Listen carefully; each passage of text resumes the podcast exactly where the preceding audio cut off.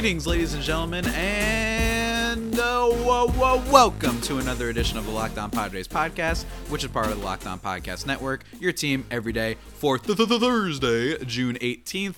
My name, of course, is Javier Reyes, your host of this here Locked On Padres podcast. Check out and follow the Twitter page for the show, which is at LO underscore Padres, or my personal account, which is at Javapeno, which is spelled J A V I I P N O. I love sounding it out like that. And if you feel so inclined, guys, hit me up on there as well as the Gmail, which is lockedonpadres at gmail.com with any questions, comments, or concerns you might have, and I'll do my very best to answer them here on the show. And before we get into today's episode, guys, I just want to say the Locked On Podcast Network stands against racism and social injustice. That's why we, the hosts, are making personal donations to local and national organizations that are fighting for change. And in the month of June, Locked On is matching the total of all host donations up to an additional $10,000. To make your own donation along with us, please visit lockedonpodcast.com slash Black Lives Matter.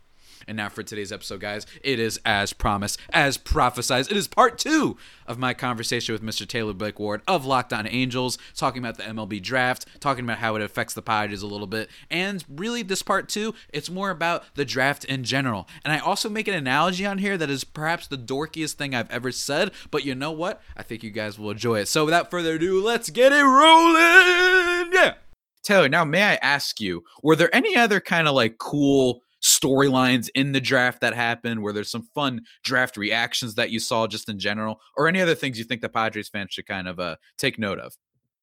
You know, not with the Padres necessarily. Um, you know, I'm happy for Robert Hassell. Uh, when I started talking to people about the draft, and Robert Hassell was a name on my radar, but I was talking to people and they were like, yeah, you know, he might maybe at the back of the first round, maybe he'll go in the back of the first round. And then as it went on, it's like, yeah, maybe a player that's taken in the 20s. And then it was like, maybe a player in the teens. And then it's like, yeah, I think the Padres are going to take him at eight. and, you know, to see a kid go from one of these guys that, and especially without us having a spring season, um, for a guy to go from a maybe first round, second round pick to becoming the eighth overall pick in the draft and being a talent of that caliber, uh, just seeing how scouting really improved. And, you know, sometimes video can be beneficial. Um, I'm a strong believer in both analytics and the scouting eye. I think scouts are incredibly important to be there in person. But the fact that the Padres can make a decision based on video and past reports, I think is really interesting. Um, you know, there, there's a few storylines. Usually we get more into the storylines later in the draft. Um, yesterday, there was a player. Man, I can't think of who took him, but he was a senior out of New Orleans. Owen, um, Owen, uh, it's not Case, but it's something like that. He he beat two kinds of cancer, and uh, those are the kind of stories that you love to hear about success like that. Um, outside of that, though, you know, it's sadly, not a lot of cool or overly interesting stories just yet when it comes to when it comes to the Padres picks. Mm-hmm. Um, now, Taylor, now I just want to ask you a couple questions more generally. First of all, it's like, what got you into the MLB draft? What is it like covering the draft? Kind of. I know you're the host of Locked On Angels, but just in general, it seems like you're really paying attention to uh, kind of like all the other stuff that's going on in the league. How is it like covering the draft? And also, um, I guess I should ask this in a little bit, but what ways do you think MLB can make the draft more of a uh, a thing on the level of the NBA draft and the NFL draft, where more people pay attention to it, if there are any ways for it? So, just for background sake, um, you know, I was really into minor league sports, and I was a big hockey fan. And I had a buddy who worked for a minor league hockey team, and I said, you know, hey, I want to do what you do. I want to go work for a minor league team. So he had me go to the job fair. I ended up getting a job with the High Desert Mavericks, who are no longer a team anymore, but they at the time they were Mariners uh, single A affiliate. Uh, end of my first day as an intern, as a sales intern, they called me in and said, "Hey, we need a new director of broadcasting and media relations." And I said, "What the heck does that mean?" So suddenly, I went from a sales intern to a minor league broadcaster. And over that year, just getting to know the ins and outs of minor league baseball, I absolutely loved it. And I thought it was the most interesting thing. I'd already been to, you know, minor league baseball was already a thing on my radar, but it just was such a, a big thing for me. And at the end of that season, I was asked to uh, cover the Angels with a Fox Sports affiliate.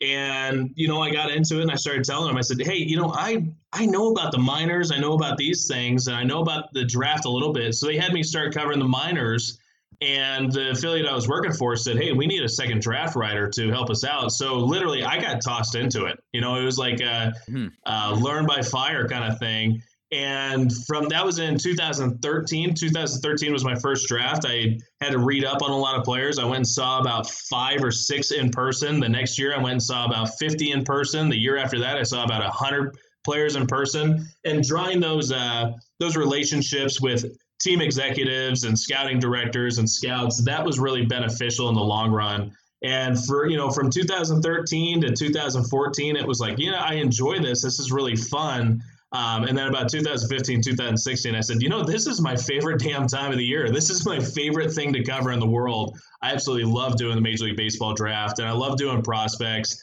Um, I I love the Major League product. There's nothing like Major League Baseball, but I'll tell you, the Americana of minor league baseball and the low levels of, of baseball in general, I think, are really great. Um, I'm getting long-winded here. I, I, can add on to how baseball can uh, kind of glorify the draft a little bit more. Do you want me to carry on here, Javi? Oh, go go for it, man. If if you're, hey, look, I'm passionate about my own plethora of different things that people get surprised by, and I, I love hearing about people share their same type of thing. Yeah, it's I, I love baseball. I mean, I grew up playing baseball. I love baseball. I, I saw college. You know, I go to. I was. uh I wasn't even covering baseball, and I went to UCLA one day, and this pitcher is on the mound, and I'm saying, you know, hey, this guy's really good. I like him. And some guy said the next day, or said, told me that was sitting next to me, said the next day is going to be a better pitcher. And I said, oh, okay, sure. That night I went and saw Trevor Bauer, and the next night it was wow. Cole.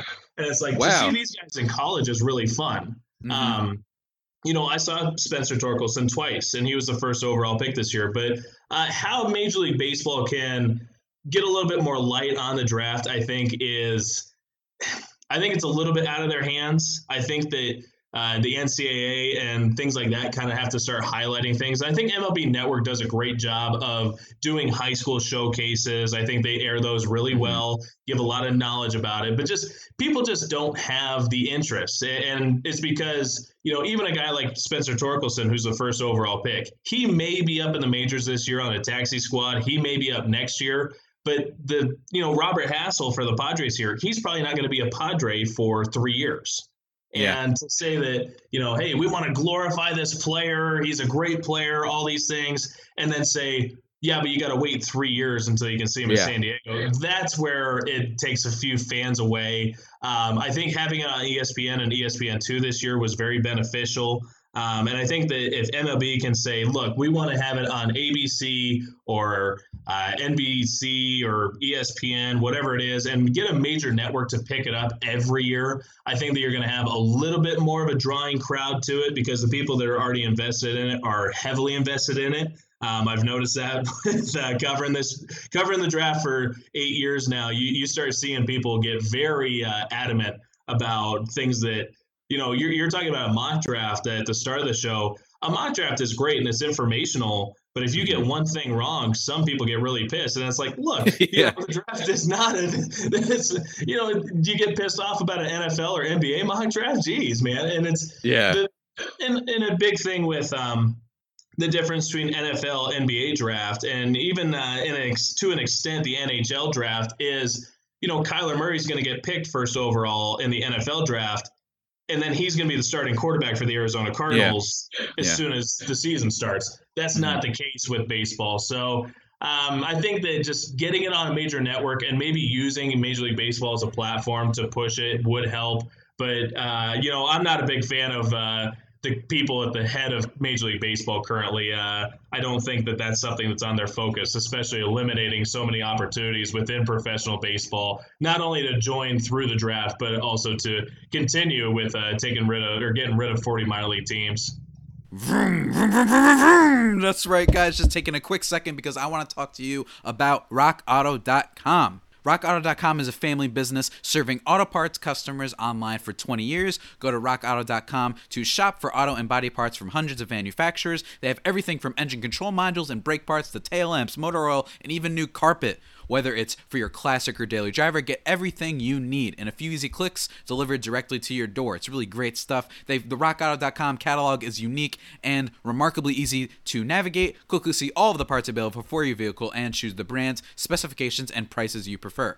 Best of all, prices at rockauto.com are always reliably low and the same for professionals and do-it-yourselfers. Why spend up to twice as much for the same parts? So go to rockauto.com right now and see all of the parts available for your car or truck. Write locked on in their How Did You Hear About Us box so they know that we sent you.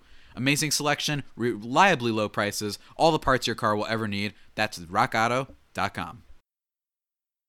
You know, just to touch back on what you said about just kind of seeing these guys in a way grow up like that is one thing that i feel like is stands out with baseball. I mean you could talk about all sorts of things. You could talk about bull durham and that whole minor league like kind of the romanticization of this this grind from the the single a teams and then you see someone pitch in high school and all of a sudden they're like you said trevor bauer or gerrit cole like really great major leagues type of starters.